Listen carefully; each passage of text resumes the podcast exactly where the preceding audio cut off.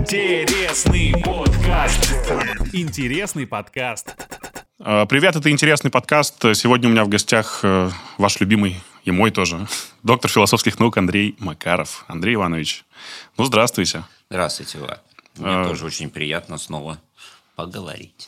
Э, Я очень рад, что прошлый выпуск наш с вами э, добавил вам котировок в эту жизнь. Э, Если вдруг вы видите Андрея Ивановича на других каналах, знайте, все совпадения не случайны.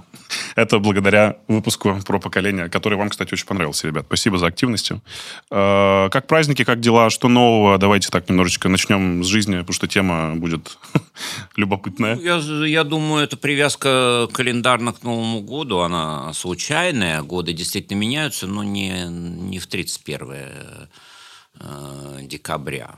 Пока смотрю, никаких изменений не вижу. Так сказать, все тот же год тянется. Э, Удивительно, что мы с вами как-то так, не знаю, ментально сонастроились э, до записи, обсудили тему, договорились, ударили по рукам и оделись во все черное, потому что сегодня мы будем говорить о философии смерти. Ну, не, не поэтому, а вообще, как бы это тренд такой, черно-белое, цвет поднадоел несколько э, людям. И, кстати, вот эта тема смерти, она и в аниме теперь, и везде. Тетрадь смерти ультанула в свое время, да? Это правда. Э, Вы боитесь смерти? Вот такой вопрос у меня сходу. Нет, я не боюсь.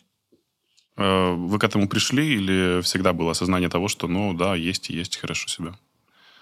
Ну, я как-то, видимо, сохранил детское еще впечатление, ведь дети не знают смерти, да? Вот, взрослые знают, но те, кто не знают, и не боятся. А вот можно знать и не бояться. Знать и не бояться. Хотя понятно, что страх смерти – это фундаментальный страх, и он есть. Но, смотрите, иметь страх и бояться не одно и то же. Например, смелый там человек не значит, что у него нет страха. Просто он не трусит. В данном случае я там не провожу аналогии, но возможно отделить страх, который есть, и не исключено, что он вдруг как протуберанец прорвется. Да? Вот.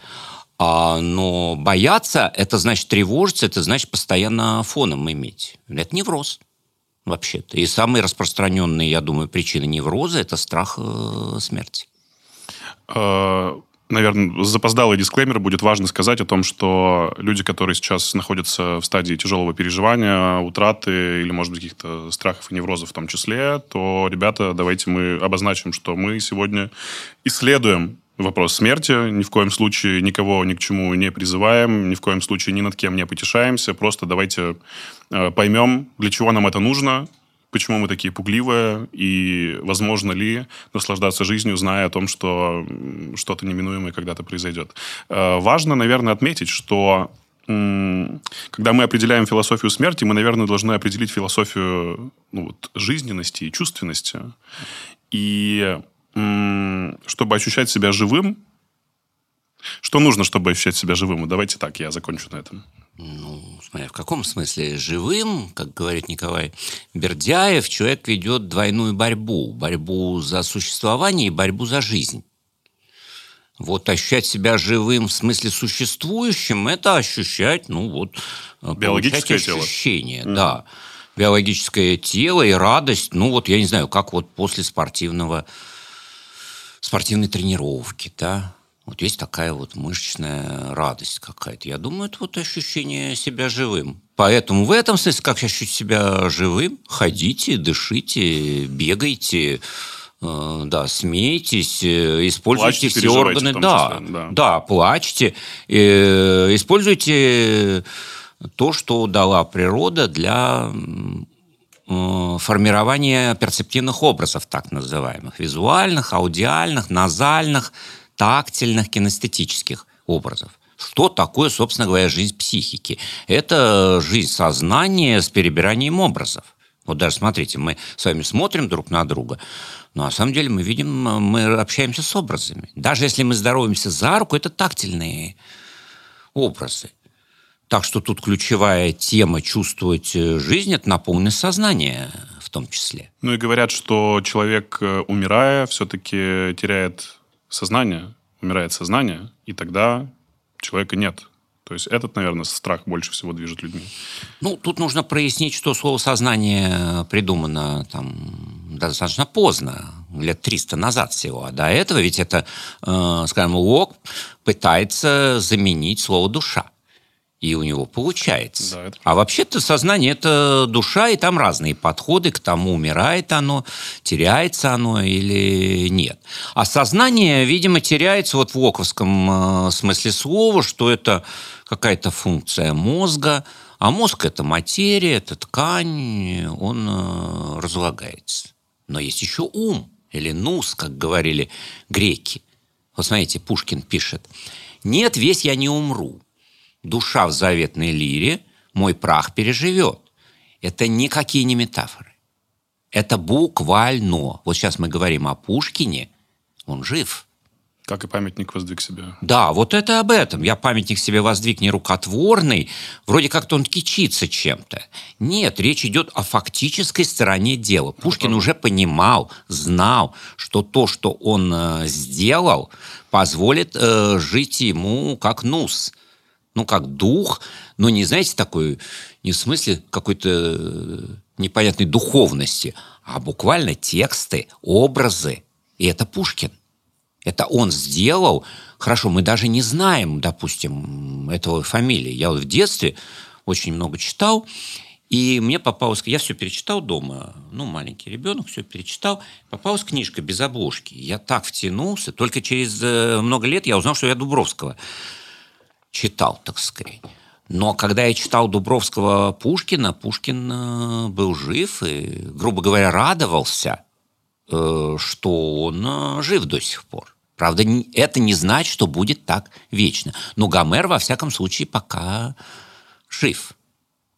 Хотя, знаете, есть такая проблема литературных памятников. Вот, например, Басё читают, да, Гомера, я боюсь, уже вот как бы так на ночь э, не читают, а только специалисты.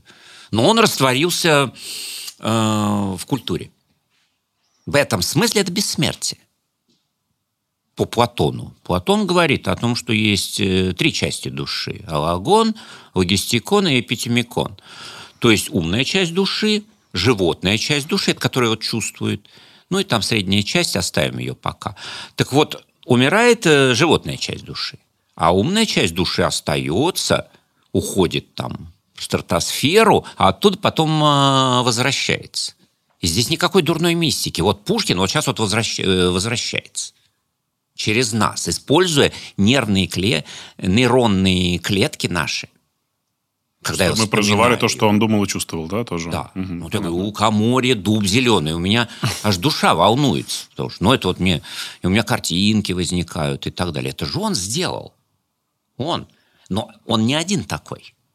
Вот. Не один, но гений все-таки это сложное понятие, потому что все, как правило, приводят в пример именно Пушкина или людей, ну, чьи имена стоят где-то на пьедестале. Ну, допустим, мы же не приводим в пример, там, не знаю, Игоря Губермана, например, человека, который ну, тоже делает неплохие вроде как стишки, ну, но...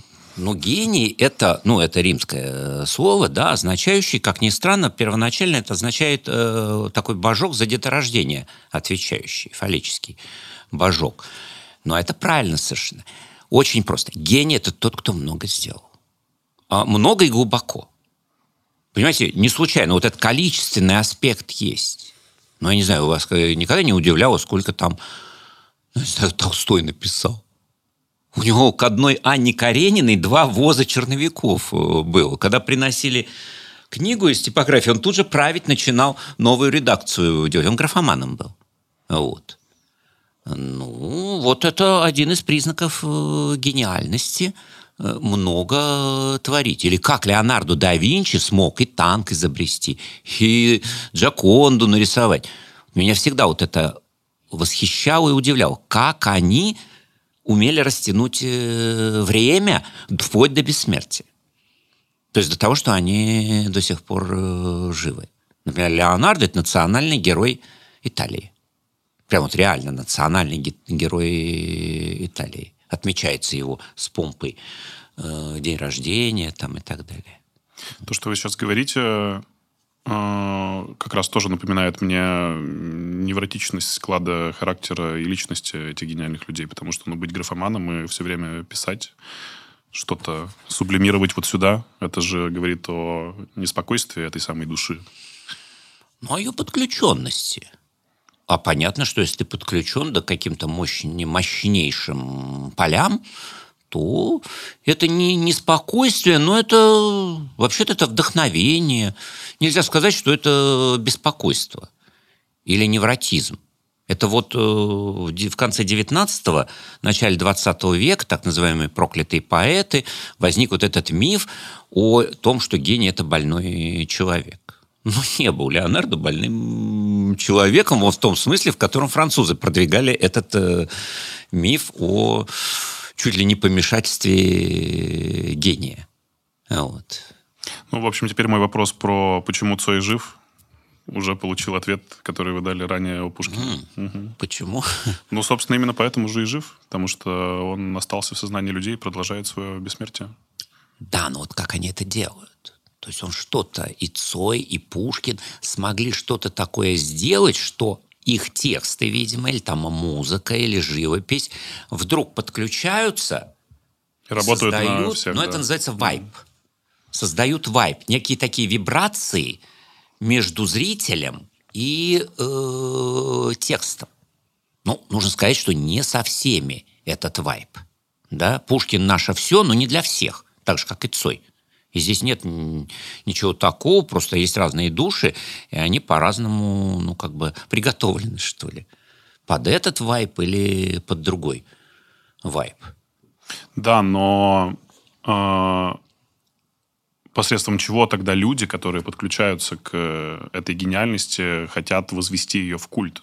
Ну, то есть мы же говорим как раз про э, не какую-то там определенную касту людей, а про достаточно широкую выборку, про ну, народную любовь.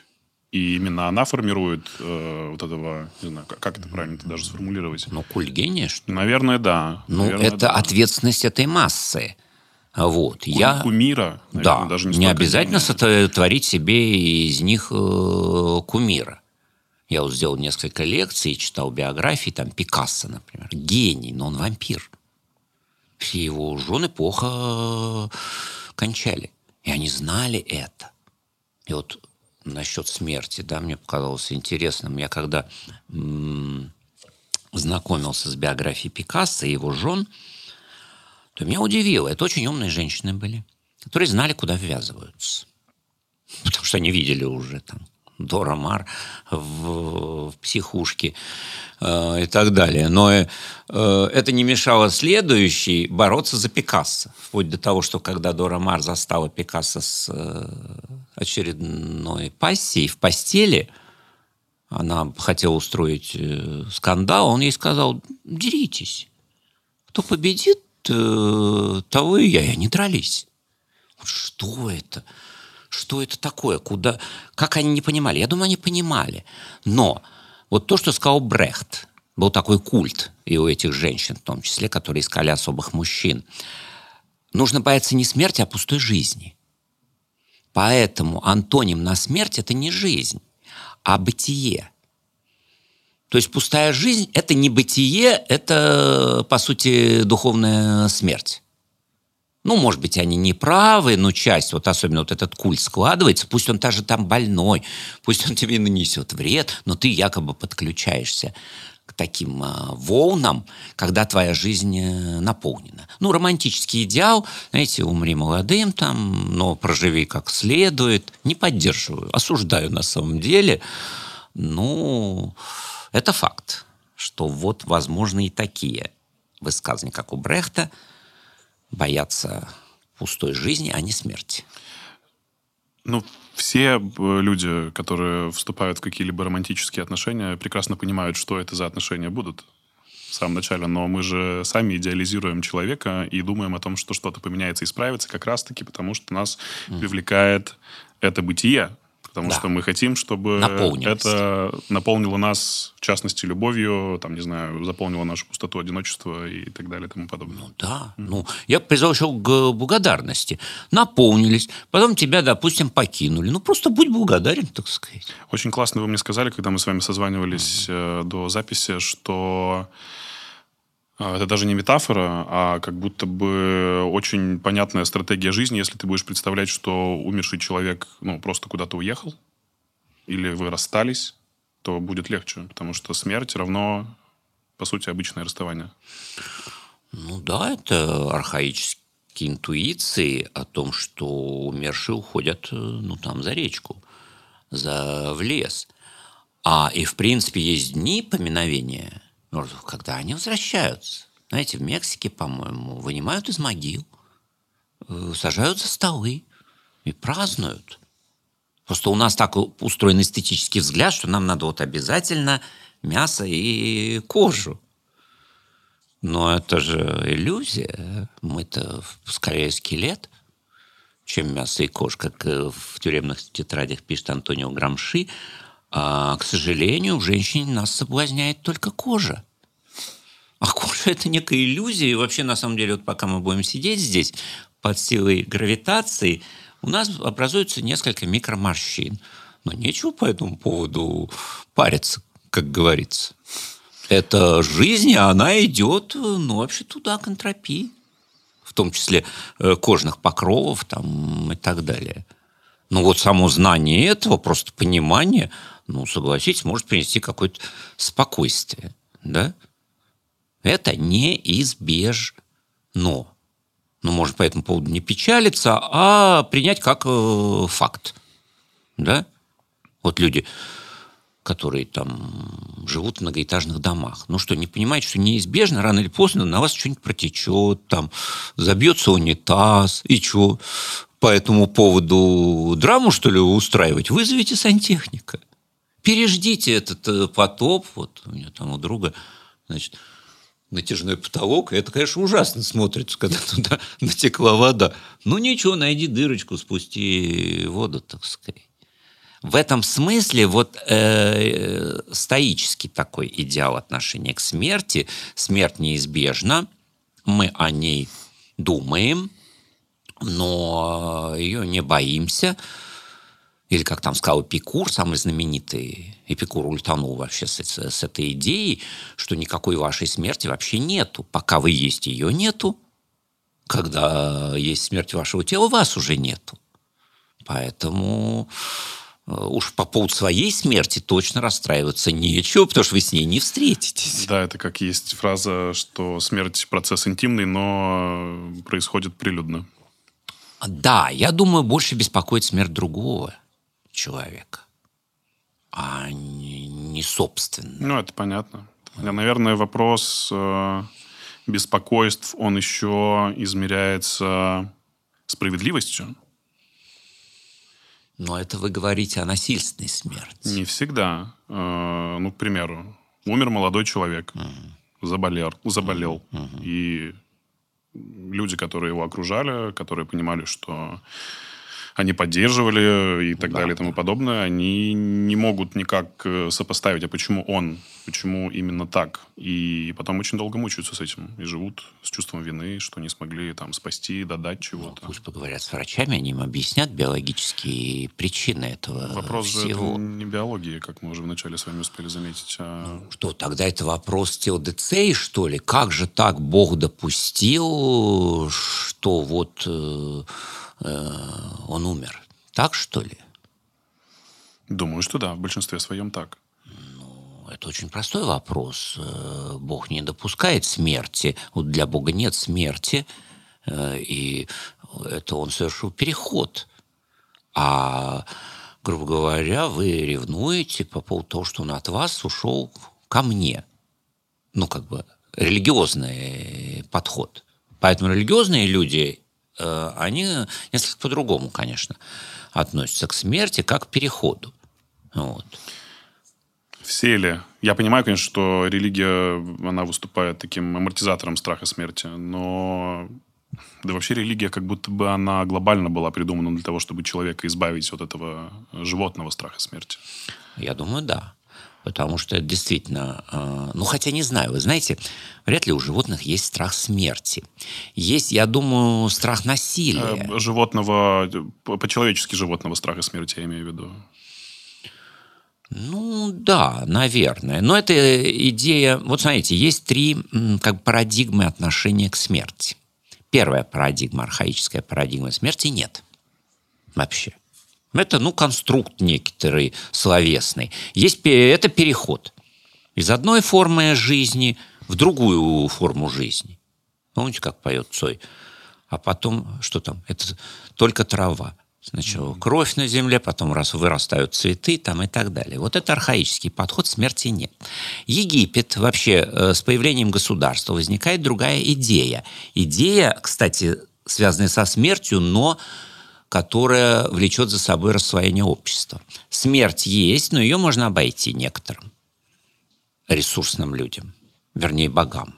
Фараоны уходят э, на небо. Отсюда возникает вот эта идея о том, что смерть есть, но если ты там достойно жил или как-то в Египте родился в правильной семье, то у тебя, для тебя смерти нет. Для остальных э, есть. Вот это внедряемая Э, идеология вообще резко делит э, общество на две части, на господ и рабов. И рабы – это прежде всего те, кто полностью исчезают. Поэтому рабам запрещалось там. По сути, они не могли оставлять творческий продукт. Да? Потому что уже тогда понимали, что бессмертие фараона, в том числе и в пирамидах.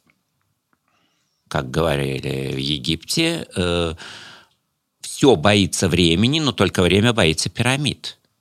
Ну, такие, может быть, наивные представления, но можно продемонстрировать такую, такие ресурсы, ну, грубо говорить, солидный Господь для солидных господ, так сказать. Да, да? у нас был как раз вот буквально недавно египтолог Максим Лебедев, мы обсуждали эту очень животрепещущую тему, поэтому рекомендую вам, если вдруг вы еще не видели, ссылка где-то где сверху будет, посмотрите обязательно. И про фараонов, и про то, что они э, имели доступ к общению с богам. Э, так они и были боги. Да, имели доступ к общению с да, богами. Бог да, гор. Это Фараон это бог гор, звезда Сириус.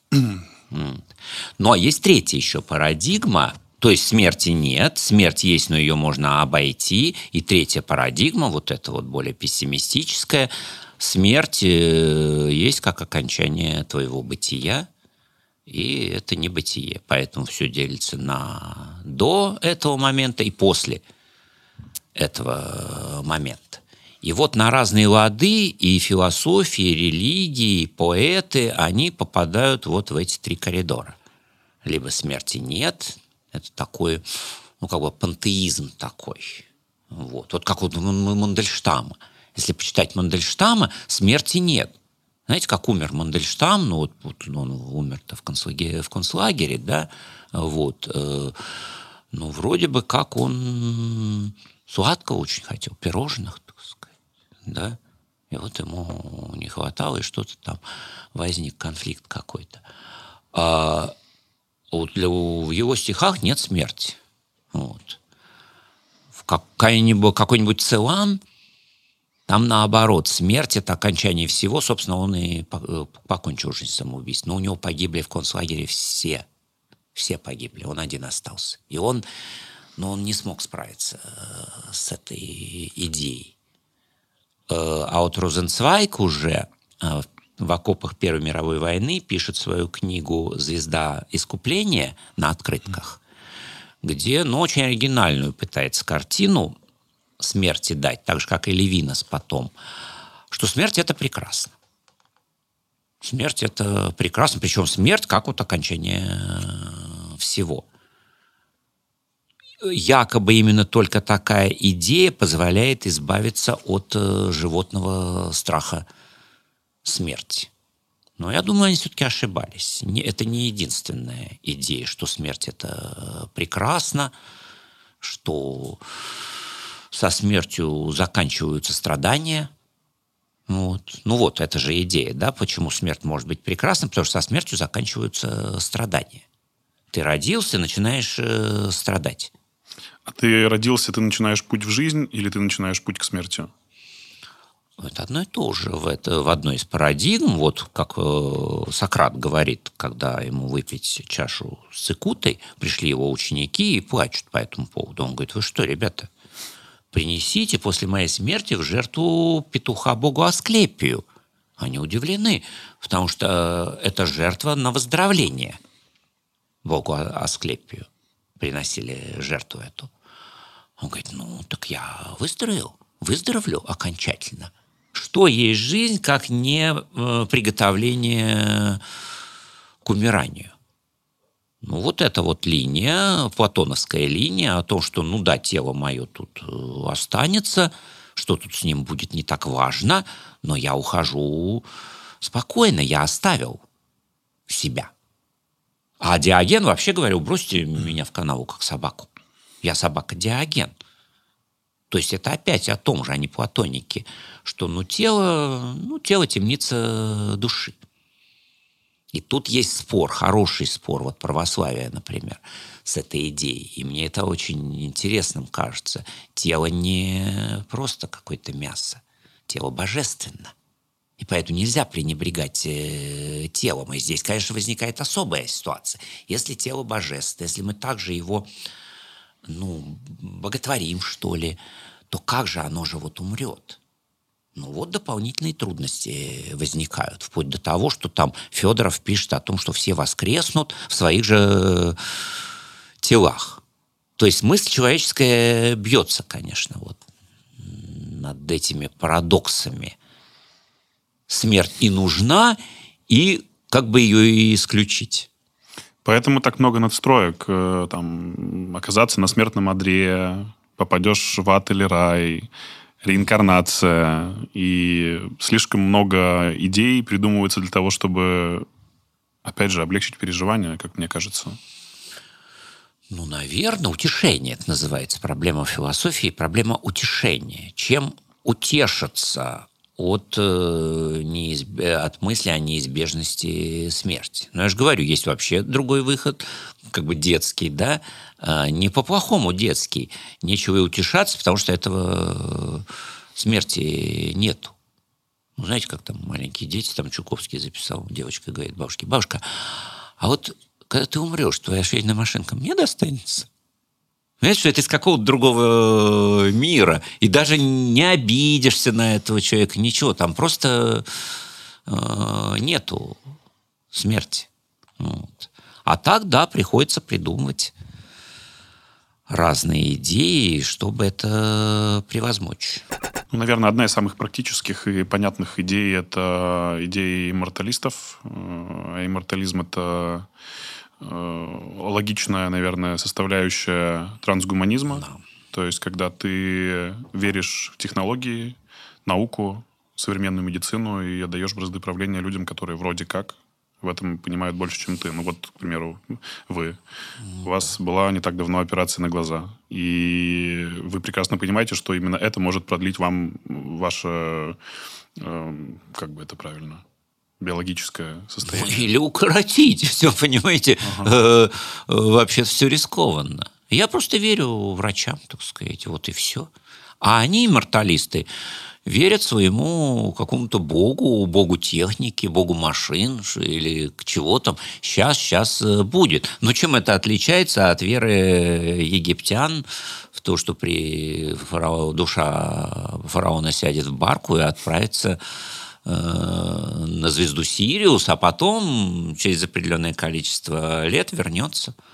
Вот вера в технику. Ну, ну они говорят, говорят о том, что это вопрос времени.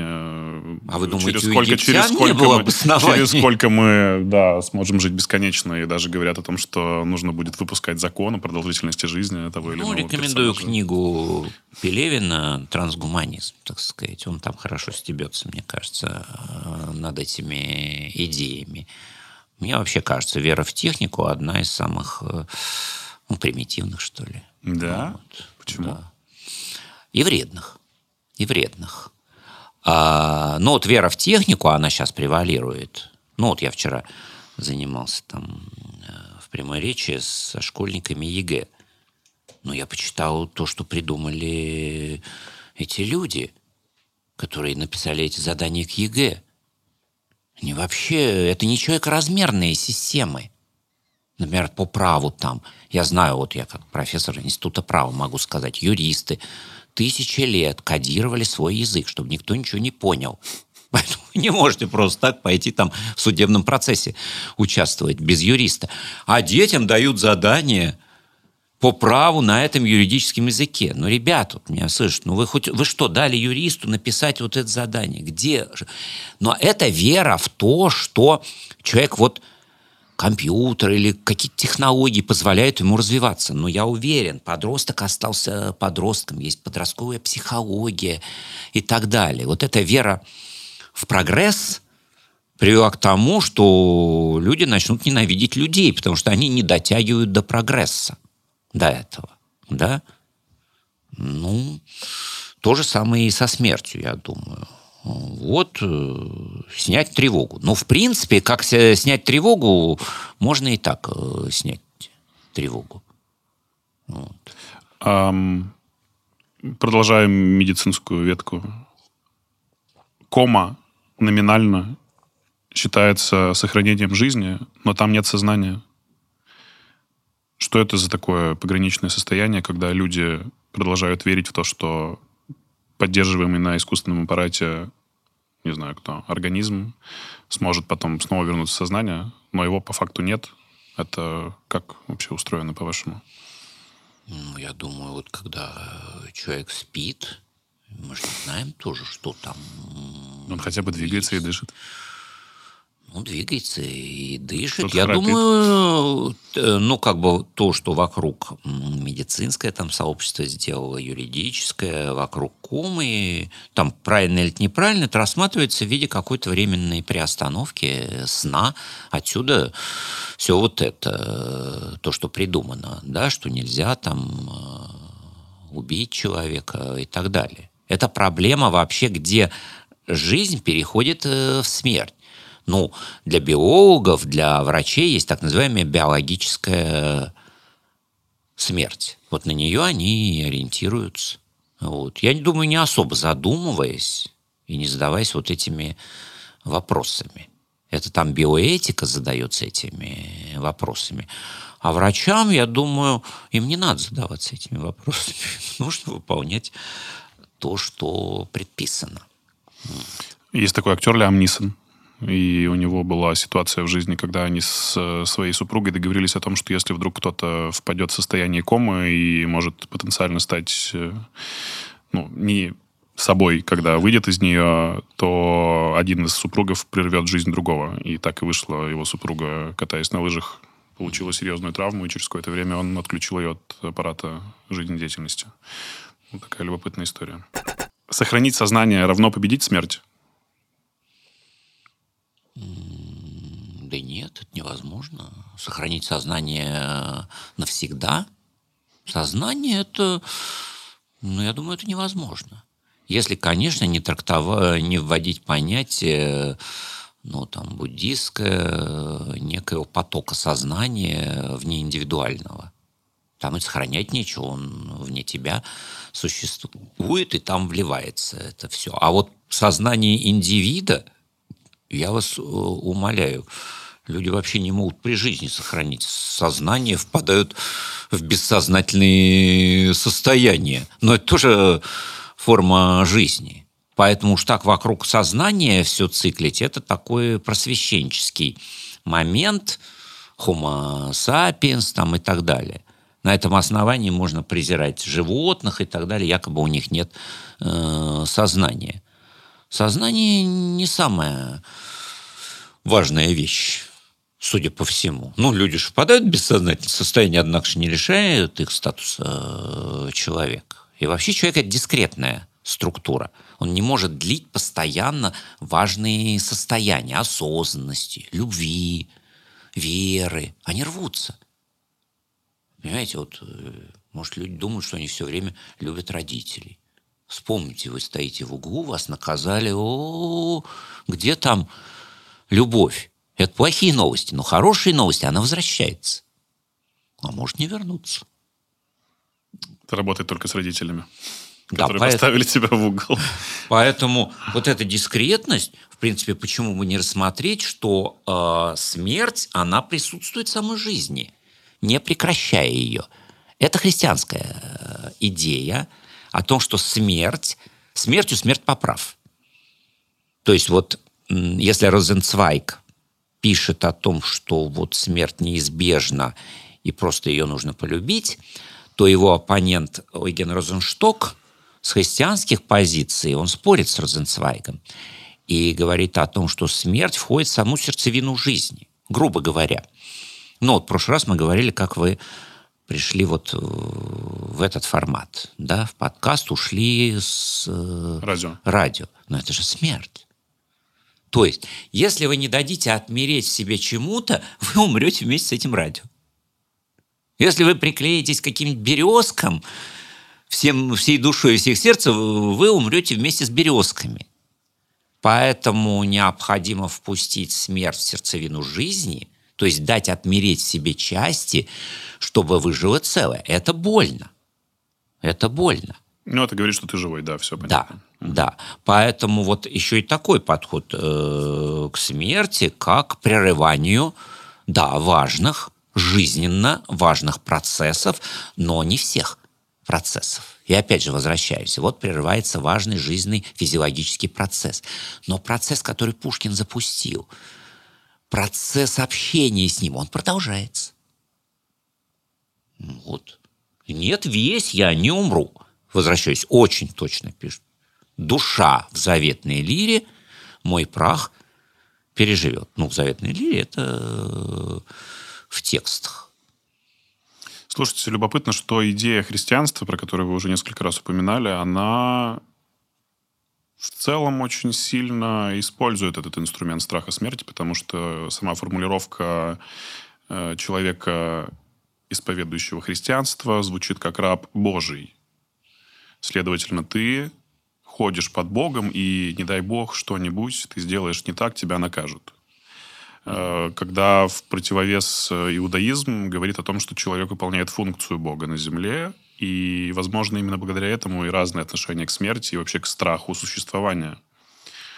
Ну да, но христианство очень неоднородное, и то, что Бог наказывает, ну это скорее народная такая э, вещь. Бог, Бог благ вообще-то, если говорить теологическим языком.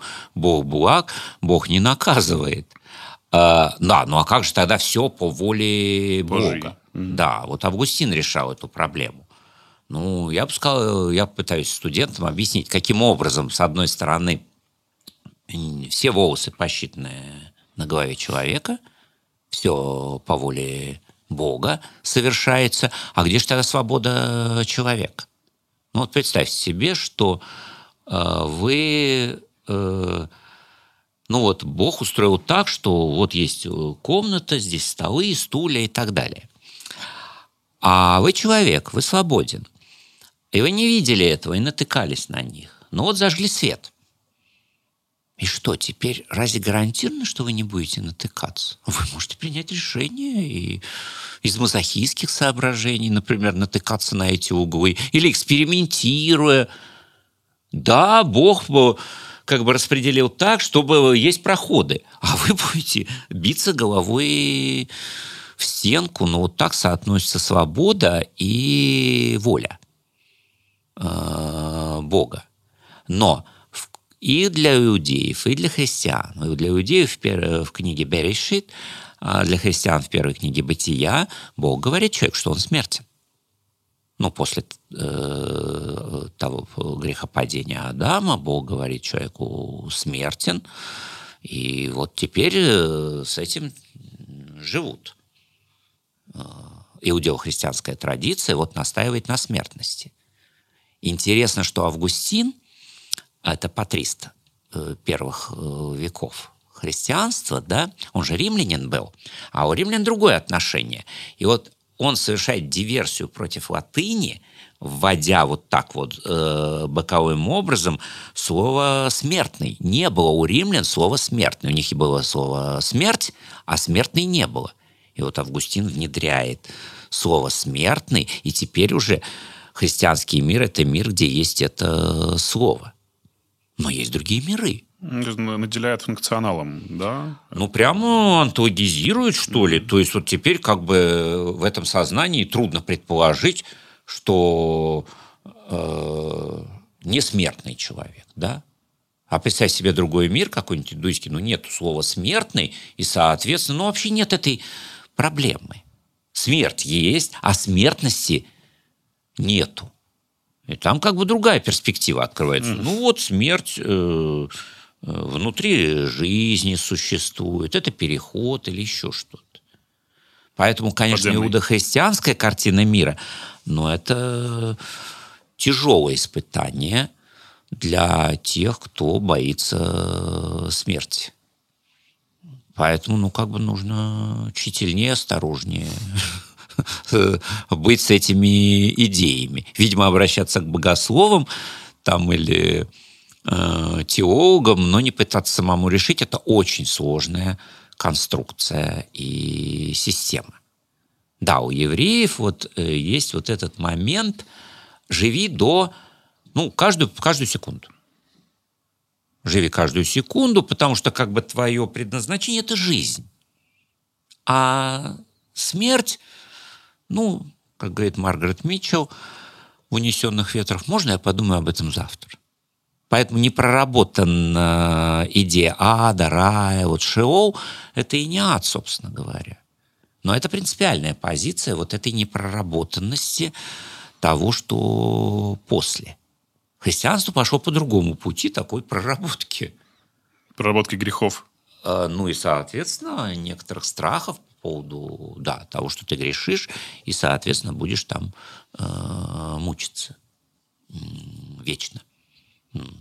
Хотя сама идея трудная, вечно. Вот я со студентами спрашиваю часто, что такое вечно. Знаете, как понять? Как бесконечно.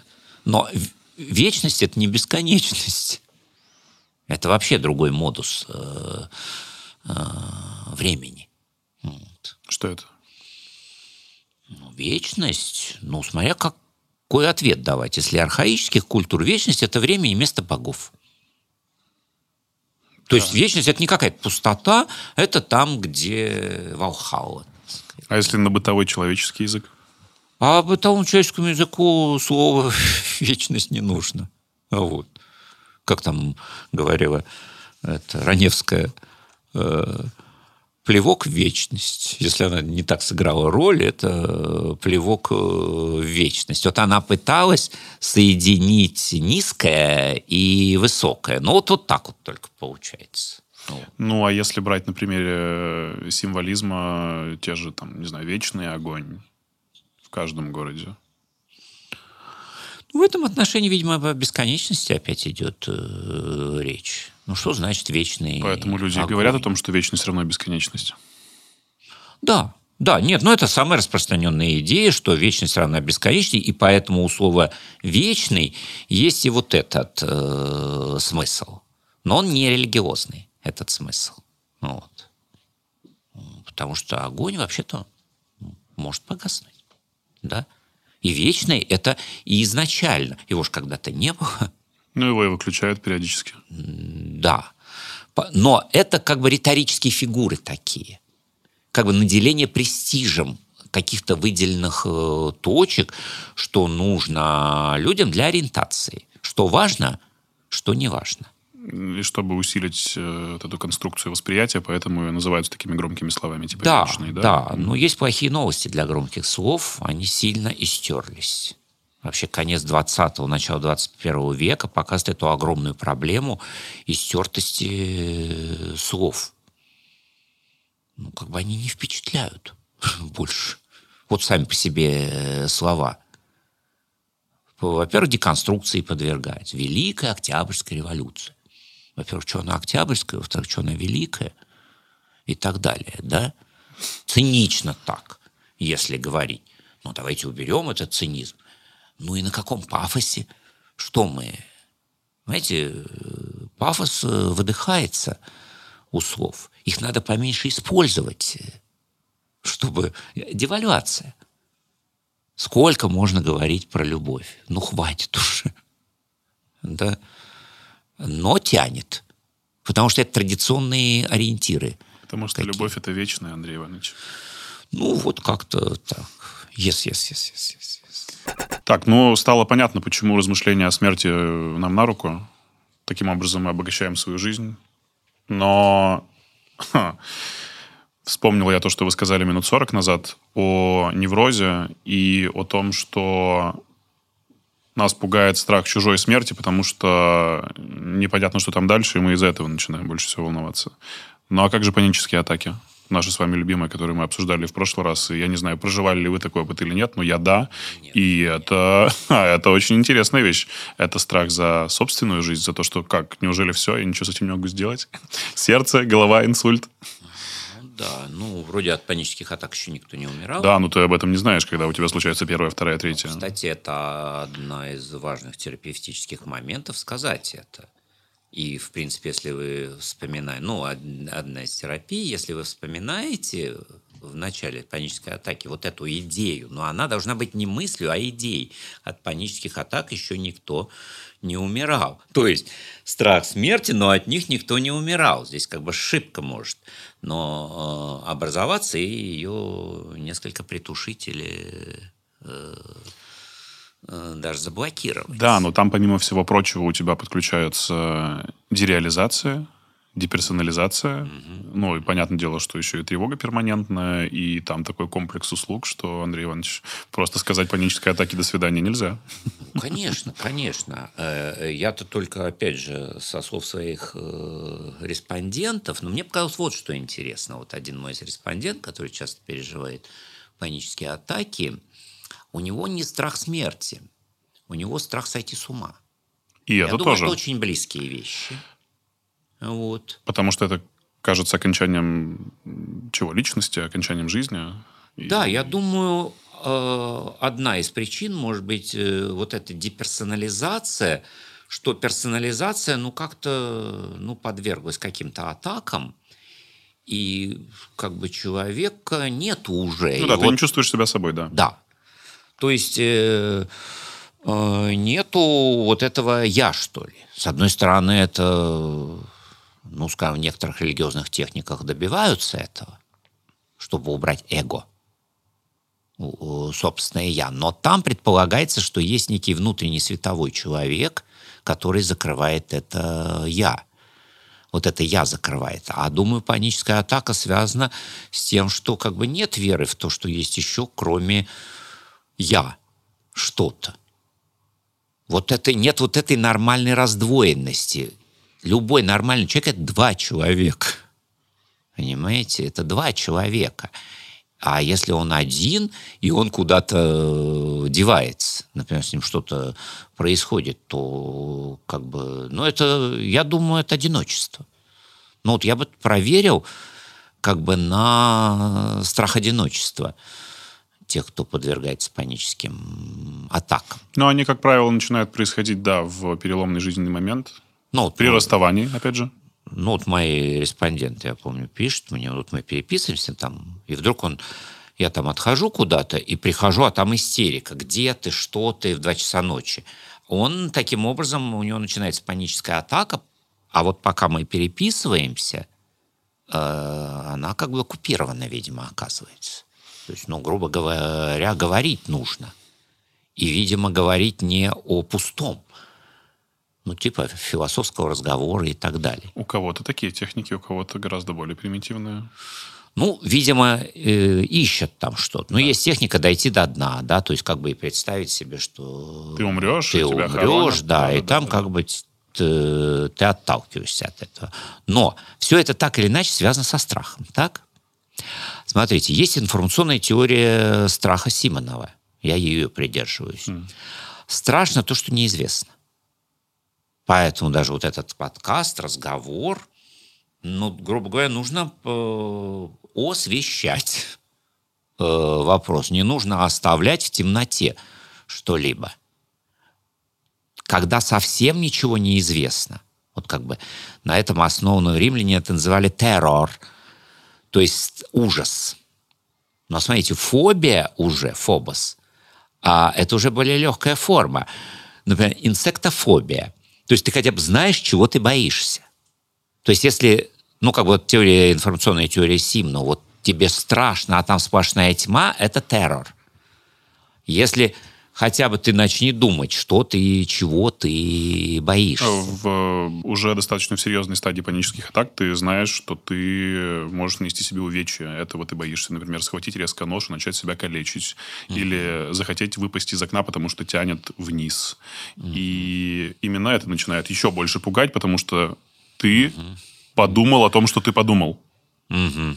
Да, а там есть еще, видимо, суеверная мысль, может быть, о том, что мысль материальна, и раз вот ты подумал, так оно и будет. Совершенно верно. Очень классный канал, если вдруг у кого-то есть э, трудности, переживания, неврозы. Канал, который в свое время очень сильно помог мне, это э, «Жизнь без паники», Сергей Бурдук. Огромное спасибо, если вдруг вы посмотрите когда-то. Вы, правда, делаете большое дело. Э, и это, правда, очень деструктивно потому что думая о том, что ты умрешь, ты наносишь себе еще больше проблемы, потому что ты входишь в этот цикл, который не прекращается даже во сне. Тебе снится, что ты умираешь. Ты просыпаешься уже в панической атаке, это ужасно. это, это настолько страшно, что тут даже не страх сойти с ума, а страх, а может быть, я вообще и не выйду из этого состояния никогда. Ну, смотрите, давайте возьмем вот эту одну из психотерапевтических техник, дойти до дна, да, представить себе, как ты там умрешь и так далее. Ну, вот, например, средние века. Данс макабр, так называемый. Целая культура среди народа существовала постоянно. Танец со смертью это называлось. Развешивали картинки, то есть это танцы со скелетами. То есть люди сживались э, с мыслью, ну, разыгрывали сценки или там, знаете, есть там у одних религиозных э, людей традиция спать в гробу там или еще что-нибудь. В принципе, это имеет, видимо, смысл. Вот этот. Э, то есть ты уже разыгрываешь этот сценарий, и это не значит, что он случится. Смотрите, есть обратная магия, ну, суеверная мысль. Знаете, как это устроено? Есть у вас это или нет? Вот я сейчас вот представлю, и поэтому оно не случится на, вот обратное. Вот у меня скорее обратный. Вот я сейчас представлю, и поэтому этого не случится, потому что, ну, я же не... Тут важно вот, я же не бог, след то, что я представляю, это фантазии. Я думаю, там еще надо вот на что проверить. Страх одиночества, да еще какого-то самомнения высокого. Что я – это все, и все заканчивается. Я думаю, вот эти вредные мысли о том, что ты все, ты ты так, э, маленький ты, маленький, а там вокруг тебя э, много еще. И тогда вот э, как бы другая картина мира. Потому что у кого-то есть панические атаки, у кого-то нет. Я вот сейчас пишу книгу, э, хочу описать ну, следующую, что люди живут в многослойной реальности, но эта многослойность – это наличие сфер. То есть люди живут в своих мирах. Но это не значит, что у каждого индивидуальный мир вряд ли. Групповой какой-то мир, но это разные миры. Там физика другая у этих э, миров. Например, в детском мире нет смерти. Почему? А потому что там как бы физика другая. Ребенок живет прямо среди богов, что называется. Ну и, соответственно, целые миры, индуистские там и так далее, где смерти нету, как бы она не прописана вот так, как она прописана для европейского сознания. Ну, кстати, можно вот сказать о разнице западного и русского менталитета по отношению к смерти. Есть такие исследования культурологические. А потому что разные отношения из-за того, что разные менталитеты, культура? Ну, по-разному загружены. Например, поговорки разные, а поговорки — это программки которые грузят э, в сознание. Как и суеверия. Да, да. Это важные фоновые программы. На самом деле нужно их не вычищать, а наоборот э, э грамотно устанавливать. Потому что они же сокращают, ну, типа мудростей таких. А вообще простой человек э, живет на стереотипах, на мудростях, а не на размышлениях. Поэтому вот это вот то, что интеллигенция подвергла дефамации возрожденческая, всякие мифы, поговорки. На самом деле это такой медвежья услуга народом была. Думали, что все прям вот мыслить начнут. Но, как говорит Гурджиев, мыслит один процент населения. Остальные все-таки живут как нормальные люди, то есть на каких-то фоновых программках. А э, люди сейчас, к сожалению, могут подключаться к интернету и загружать обычет, так сказать. Отсюда такая несчастная жизнь. Грустненькие все. Потому что ну, вообще нет никаких фильтров. Кто, кому что повезло загрузить, так сказать. Один бегает э, живчиком, другой вообще в депрессиях э, находится. Слушайте, а как вам суеверие актерское не ложиться в гроб и не показывать свою фотографию, как будто бы тебя хоронят? Ну, я думаю, плохое суеверие. Ну, оно- как старообрядцы ложиться в гроб, так сказать. Потому что это... Ну, вот это как раз суеверие, если ты что-то сделаешь, так оно и будет. Я думаю, это опасное в психологическом плане. Ну а как же со смертью шутить нельзя? Ну, вот оттуда же. Я думаю, э, почему у актеров? Потому что звездная болезнь. Отсюда вот это. Что я-то же бог, вот что я сделаю, то и будет. Все прямо наоборот. То, что ты подумаешь, то того как раз не будет.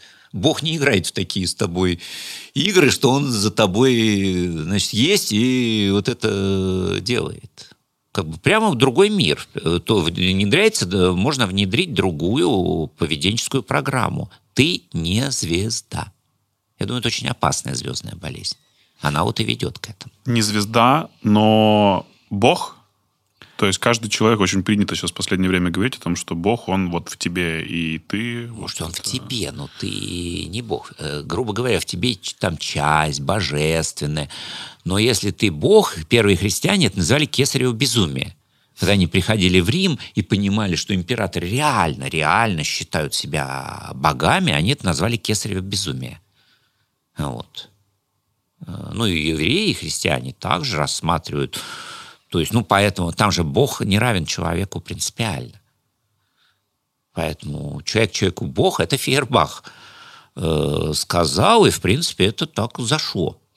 Вот. Что, типа, если мы будем относиться к друг другу как к богам, у нас все будет хорошо. Да, но панические атаки будут э, это платой за это. Вот.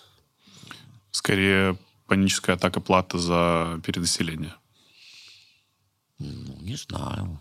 И за динамику жизни, стрессы и постоянное желание все успеть и сделать больше для того, чтобы остаться вечным. Ну, опять же, да, вот это остаться вечным, это и есть э, стать э, Богом. Нет, на самом деле реальная и хорошая тема обожения, стать Богом, но глупо, глупая, под- глупая подкладка под это. Якобы это с твоими активностями связано. Наоборот, с пассивностями э, связаны, не с активностями. Как бы другое, ну вот я просто можно рисовать другой мир, где не активности, а пассивности э, нужны. Это чистая правда, на самом деле. Паническая атака – это от бездействия и от свободного времени на размышления.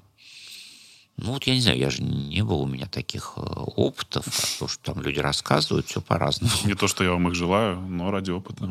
Да, нет, хватит мне этих. У меня в детстве как-то сонный паралич, по-моему, когда просыпаешься во сне, понимаешь, что ты проснулся во сне, потом снова просыпаешься во сне. Мне достаточно вот этого было. Но я потом вычислил, это от духоты. Это в душных фи- Про комнатах. физическую мы сейчас говорим. духоту, Да, да. Что за такая любопытная идея Фрейда о стремлении, стремлении, да, к любви, стремлении и жажде к смерти? Это как, как он ставит э, это на одну Ну, полку? Ну, Фрейд, э, это поздний Фрейд. У Фрейда была как бы его основная идея о том, что есть либидо, и как бы вот такое внедренное в человека, даже не идея, а стремление к жизни, к эросу. Да? А, ну, в общем-то, это много подтверждает. Там любое живое э, существо стремится двигаться, поэтому ограничение движения переживается очень болезненно. Например, это если гончую собаку посадить на цепь. Там просто истерика будет, да? То есть есть, есть вот это стремление к жизни. Но поздний Фрейд вводит еще, как для уравновешивания, стремление к смерти чтобы объяснить какие-то процессы. Процессы вдруг беспричинной деструктивности. Знаете, там дети отрывают крылышки там, бабочкам и так далее. То есть деструкцию осуществляют. Или человек вдруг начинает сам себе вредить. да, своему здоровью и так далее. Ну, вот он назвал это стремлением к смерти. Э, но тут все очень спорно, конечно. Вот эта деструкция. Вполне вероятно, что это любопытство, да, вот у ребенка.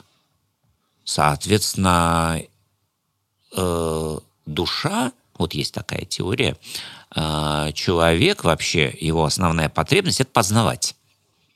Познавать. А познавать, видимо, в двух режимах можно. В аналитическом режиме, это, по сути, прекращая э, процессы. Ну, что такое аналитический режим? Вы превращаете потоки какие-то в, в объекты, то есть нечто мертвое. Выделяете, прям вырезаете фрагмент жизни, кладете его на стол, под колпак и начинаете расчленять и исследовать. Вот. В принципе, вот э, рационализм после Декарта, э, европейская культура взяла крен вот в эту аналитику. Я думаю, Фрейд как-то это уловил и оформил в виде стремления к деструкции. Но он это этизировал. А так, если снять этическую составляющую, то получается, что это остановка жизни, вырезание его и исследование как э, объекта. Вот посмотрите, в свое время там в Советском Союзе, это такой откровенная культура была, называлась отдел кадров. Ну, что такое кадр? Кадр – это вырезанные из пленки. И вот людей называли кадрами. Не знаю, сейчас, наверное, посменили в отдел нет, персонала. Сейчас HR, да. HR, но это правильно, потому что отдел кадров вы слишком э, откровенно говорите, что это не люди, это карточки. А она же Марья Ивановна у нее там. Она не выполнила своей функции. Вон. Кадровые да? обязательства. Кадровые обязательства. Но это же люди, это кадры. Знаете, это жестокое сознание аналитичное, которое выпаривает из человека все, оставляя функцию, записывает ее в личное дело на карточку и вот таким вот э, образом э, оперирует. Вот Зигмунд Бауман в свое время выстрелил с книгой «Актуальность Холокоста», где ну, на историческом материале доказывают, что Холокост продолжается до сих пор. Ну, то есть отношение к людям, вот он назвал Холокостом, отношение, бюрократическое отношение к людям. Он просто показал, что вот в гитлеровской Германии вся эта идеология э, Голокоста, она была связана, что к людям относились как к ресурсам ну, там, зубы золотые, там, волосы, волосами набивали эти матрасы, изготавливали там перчатки из человеческой кожи. Ну, то есть человек – это нечто сведенное к коже, к волосу. Извините, но если вы сводите человека к функции, вы делаете то же самое. Понимаете? Я вот вижу как огромную опасность тоже бюрократизацию культуры.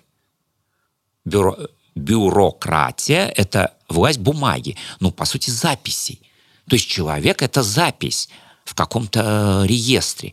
Понятно, что это необходимо для управления, но можно же, простые люди могут вообще вот так вот человека э, и видеть. Вот и функция. Я твоя жена, ты не умеешь готовить. И чё? Ты, я твой муж, ты не выполняешь своих э, обязательств. Я вот сейчас понимаю, что слушатели могут сказать, а что? А что, это не так? Ну, ребят, если это так, то ну, имейте в виду, вы тем самым как бы умертвляете жизнь и превращаете ее в какой-то удобный набор. Системный подход. Да, угу. сведений, функций и так далее. И понимаете, за это будет распад, одиночество. Себя вы так никогда не увидите. Вот в чем дело. Себя вы так не увидите. Вы живое. И получается, что одно живое, а вокруг вот это все мертвое. Ну, не надо так. Хотя сама жизнь сопротивляется, конечно, вот так вот людей рассматривать. Но людей рассматривают как средство, как вещи. Ну, вот как у того же Пушкина. Помните, Анчар? В царь посылает раба принести ему яд сильнейший от растения, чтобы напитать стрелы, которыми он убьет врагов. Но он при этом понимает, и раб понимает, что он умрет в связи с тем, что принес этот э, яд. Но он идет. Вот такая слепая покорность. Но почему царь посылает человека? Потому что он не человек для него. Он резервуар для того, чтобы ресурс э, доставить. Скорее это говорит о полярности жизни, потому что есть люди, которым то, что вы сейчас э, заявляете, необходимо, и по-другому они просто не смогли бы существовать. Понятное дело, что есть определенные регуляторы, там, институты и Конечно. то, что может сделать из человека человека, но как будто бы жизнь не была бы такой многогранной. Конечно, это еще одна грань. Представляете, сделать из человека куклу, конечно, это здорово, интересно, это стиль барокко. Вот в XVIII веке входит в моду кукла механическая. Сейчас я, сорян, те, кто любит балет и так далее, но балет ведь это кукольный театр. Аристократия балетом не занималась. Это для крепостных. Ну что такое точное выполнение этих па и так далее? От чего, на что так завороженно смотрели? Механика. Была мода на механического человека. То есть на куку. А что там в основе? Абсолютная власть. Если человек может быть тобой превращен в куку, значит, ты обладаешь, ну, почти практически абсолютной властью в этом сегменте реальности. То, о чем вы говорите, да, это красиво. Да, это интересно, да, это целое направление барокко. Но, но не надо так. Слушайте, ну тогда мы выходим на дорожку под названием «Дискуссия об искусстве». Вообще, Конечно. что такое искусство? Это все механизированное, искусственно созданное? Нет, нет, есть разный подход э, к искусству. Ну, например, возьмем тот же реформу м, классического балета, который произвела там, в частности, Айсидора Дункан и м, австрийская танцовщица. Ладно, сейчас я забыл. То есть так называемый спонтанный танец. То есть техника есть, но нету жесткого либретта.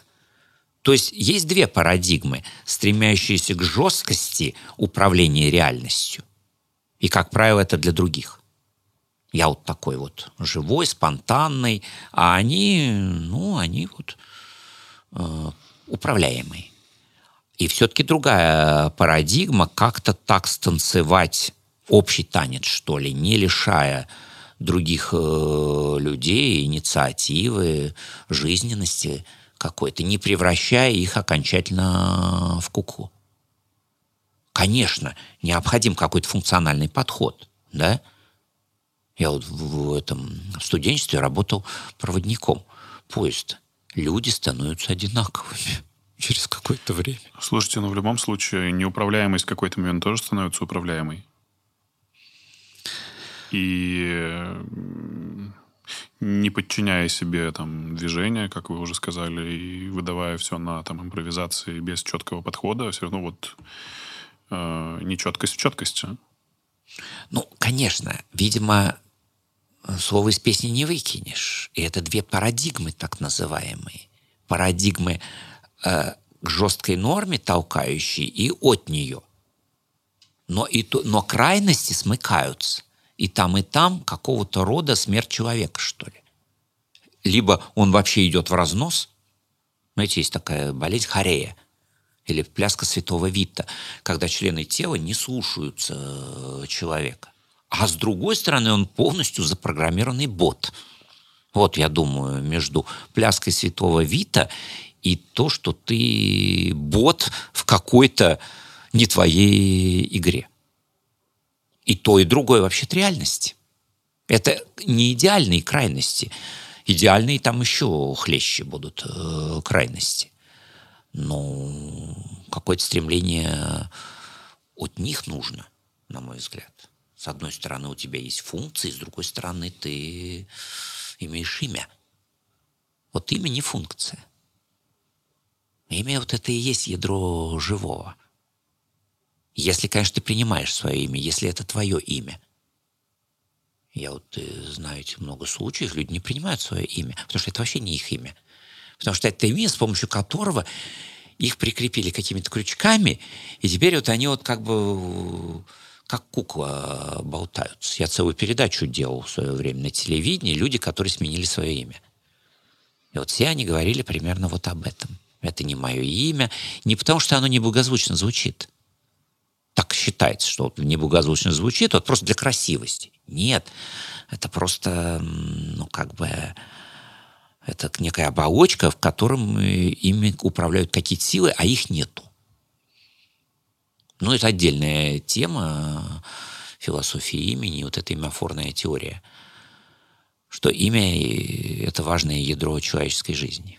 Ну, вообще надо сказать, что всегда приятно находить с вами новые смыслы в процессе беседы. Это... Проследился. Я, я поймал себя в моменте на мысли о том, что я куда-то далеко и глубоко ушел в свои размышления. Про человек это функция, это круто. И страшно, и круто одновременно. И нужно, и вредно, и вот как бы вот да, вот это вот... Ну, понимаете, когда вот этим всем занимаешься, э, ну, смерть э, становится эпизодом всех этих размышлений. Слушай, а как вам все эти цитаты типа «умер от тоски» или типа «я умер» в скобочках э, от смеха, мне выпал от э, твоей реплики? Ну, в этом смысле семантика слова «умер», видимо, прекратились какие-то важные процессы. Ну, правда, за счет дру- э, разворачивания других процессов. В этом смысле вот это смерть – это окончание процесса. Вот то, о чем мы говорили, не ставят точки в конце, потому что это агрессивно. А агрессивно это потому, что это явное прекращение процесса коммуникации. Представляете, если вы в предпанической атаке ведете беседу и тем самым ее задерживаете, а вам кто-то ставит точку и говорит «все, я, ух... я ушел. Ну вот, паническая атака начнется. Поэтому нужно, как бы можно понять эту стилистику э, с перебором, может быть, там не ставить точек. Ну что там еще, не говорить прощай. Вот. Ну или какие-то табуированные темы. Такие красные флаги. Конечно, прощай, это от слабости. Прощай, это же как бы извини, прости. Ну, если это так, то да. А если это типа все, развод и девичья фамилия, вот. Ну, я про этимологию скорее, да, что любопытно, что в э, таких моментах применяется слово «прощай». Ну, как тут не при... Вот до свидания говорят. Да? Хотя прощай, хорошее это слово. Прощай, в смысле, прости, что если что-то было Не так. Не так. Да. Это не исключает нового свидания. Это просто, ну, как бы этически, этическая концовочка. Вот. Делаем вывод, что смерть – это страх за будущее, которого не существует. Ну, можно сделать и такой э, вывод. Опять же, это архаические культуры, у которых будущее смыкается с прошлым, только кольцевое время. А если живете в линейном времени, например, вы прогрессист, и вы думаете, что там это обезьян куда-то там что-то идет и заканчивается, тогда говори, не говори, а оно, будущее, существует. Вот. Либо оно вообще не в вашей власти, как это вот э, в религиозной картине мира иудохристианской культуры. И тогда это даже не будущее, а грядущее называется. А оно полностью во власти Бога, и ты только там что-то там угадываешь. И то не ты, а пророки. А есть плохие новости, и время пророков прошло. Короче, будущее – это то, что вообще тебе неизвестно. Ну а как же маркетингом заниматься? Рассчитывать количество продаж пива на следующий месяц? Это же будущее. На самом деле это фейковое. Будущее берется прошлое, применяется формула и эксплицируется в будущее. То есть это не будущее, это прошлое. Вот.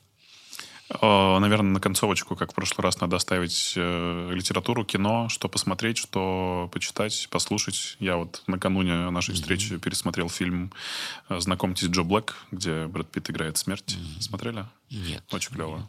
Нет. нет. Ну, он такой прям Голливуд-Голливуд, с нежностью, романтикой и всеми остальными вытекающими, но в этом очень интересная мысль. И то, как это заканчивается, мне прям рекомендую, если вдруг у вас есть свободные три часа. Хорошо, я подумаю. Сейчас вот пойду «Мальчика и птицу» посмотрю, потому что это Миядзаки моя любовь. Пока у меня вот а, это стоит. Ну, кстати, в его аниме нет смерти. Ну что еще, «Тайны Коко» тоже прикольный мультик, который рассказывает об утрате и о том, как можно коммуницировать с э, миром вроде как мертвых, но существующих. Мультик «Душа» очень да, классный. Да, зашел он, да. Ну, вообще-то искусство этим, за этой темой занимается э, очень плотно, особенно романтизм. Вот, очень плотно, и это правильно.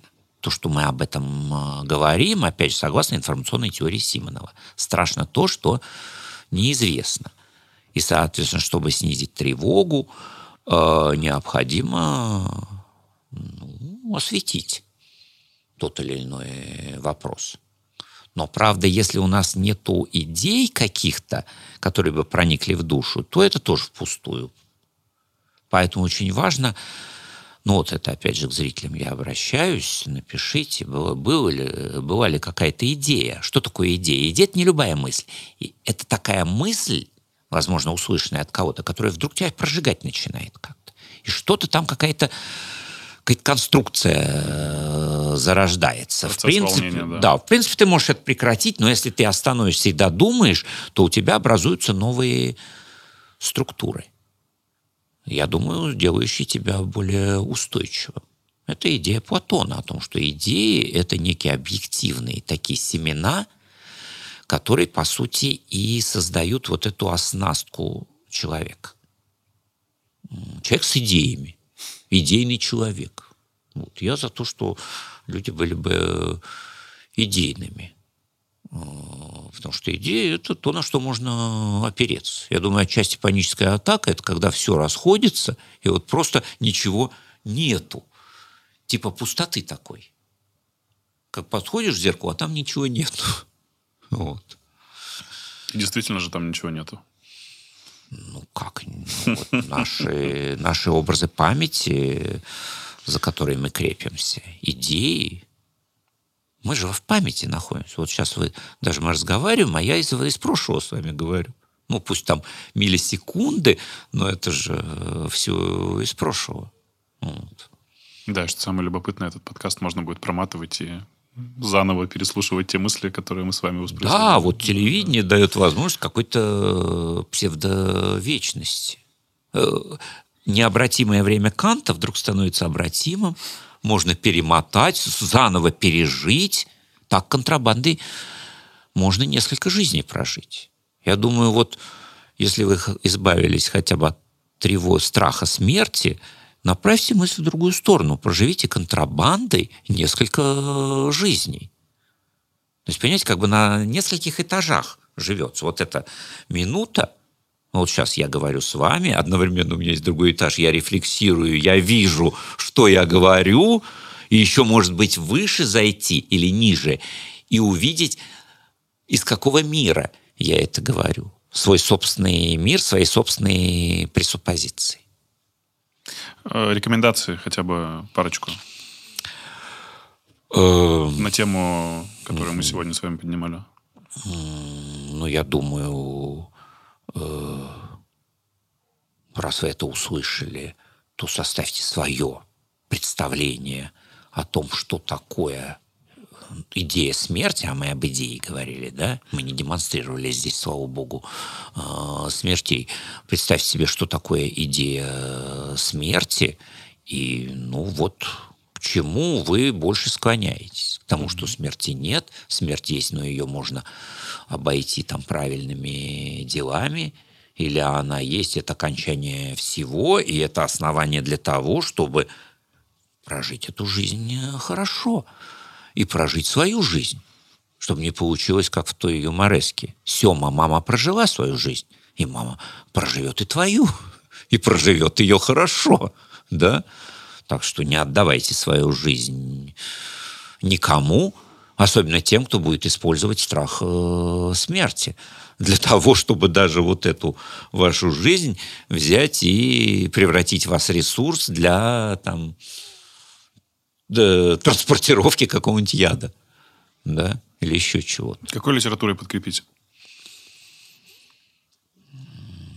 литературой про жизнь или... Ну, как можно художественной, можно какой-нибудь философской, да, про жизнь. Да про... Я думаю, надо художественная. Смерть.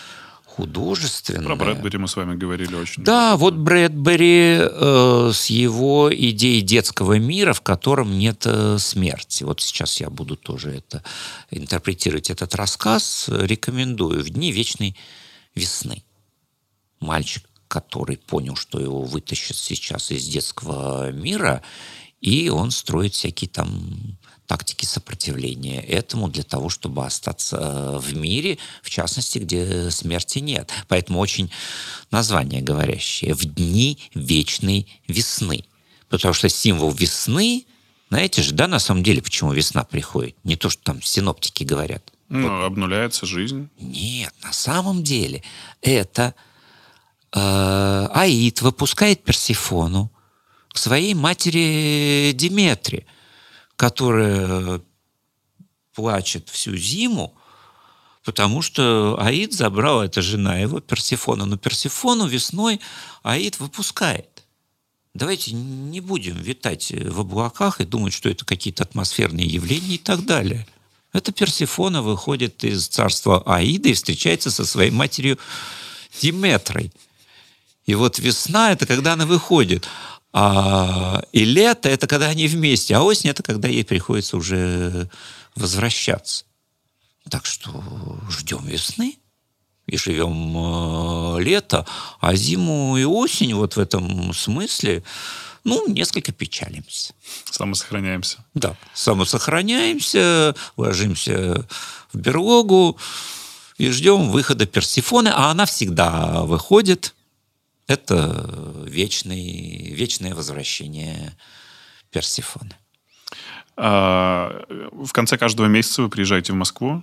Да. А, У вас здесь У меня лекции. сейчас контракт с Третьяковской галереей, да, и вот в музее Аполлинария Васнецова я буду делать, ну, такие лекции, беседы, мы будем говорить с публикой о искусстве интерактивно, так что заходите на сайт э, Аполлинария Васнецова музея, это брат более известного Васнецова. Э, И каждую последнюю субботу месяца будем беседовать. Плюс прямая речь. Да, э, прямая речь, Достоевский. Ну, в любом случае, у вас есть где искать. Да, я лично да. от себя рекомендую, потому что я побывал на этом. Это нет, это не на шоу. Да, у меня есть аккаунт э, в ВК, э, философ Андрей Макаров. Телеграм-канал. Телеграм-канал, где я Ну, помещаю афиши. Ссылочки все дадим. Да, Ребята, спасибо. просто невероятно рекомендую побывать на представлении Андрея Ивановича Макарова. Сегодня вот в таком ключе про философию смерти и жизни. Наверное, больше про философию жизни мы с вами поговорили, и это вдохновляет. Связанные вещи, как аверс и реверс монеты. Да, это правда. Спасибо, что вы с нами. Э, Живем дальше, смотрим интересный подкаст, отправляем его друзьям, ставим лайки, пишем комментарии. Кстати, э, последнее время часто говорят о том, что не приходят уведомления о новых выпусках. Чтобы не пропускать новые выпуски, поставьте колокольчик, и все у нас с вами получится. Удачи и пока.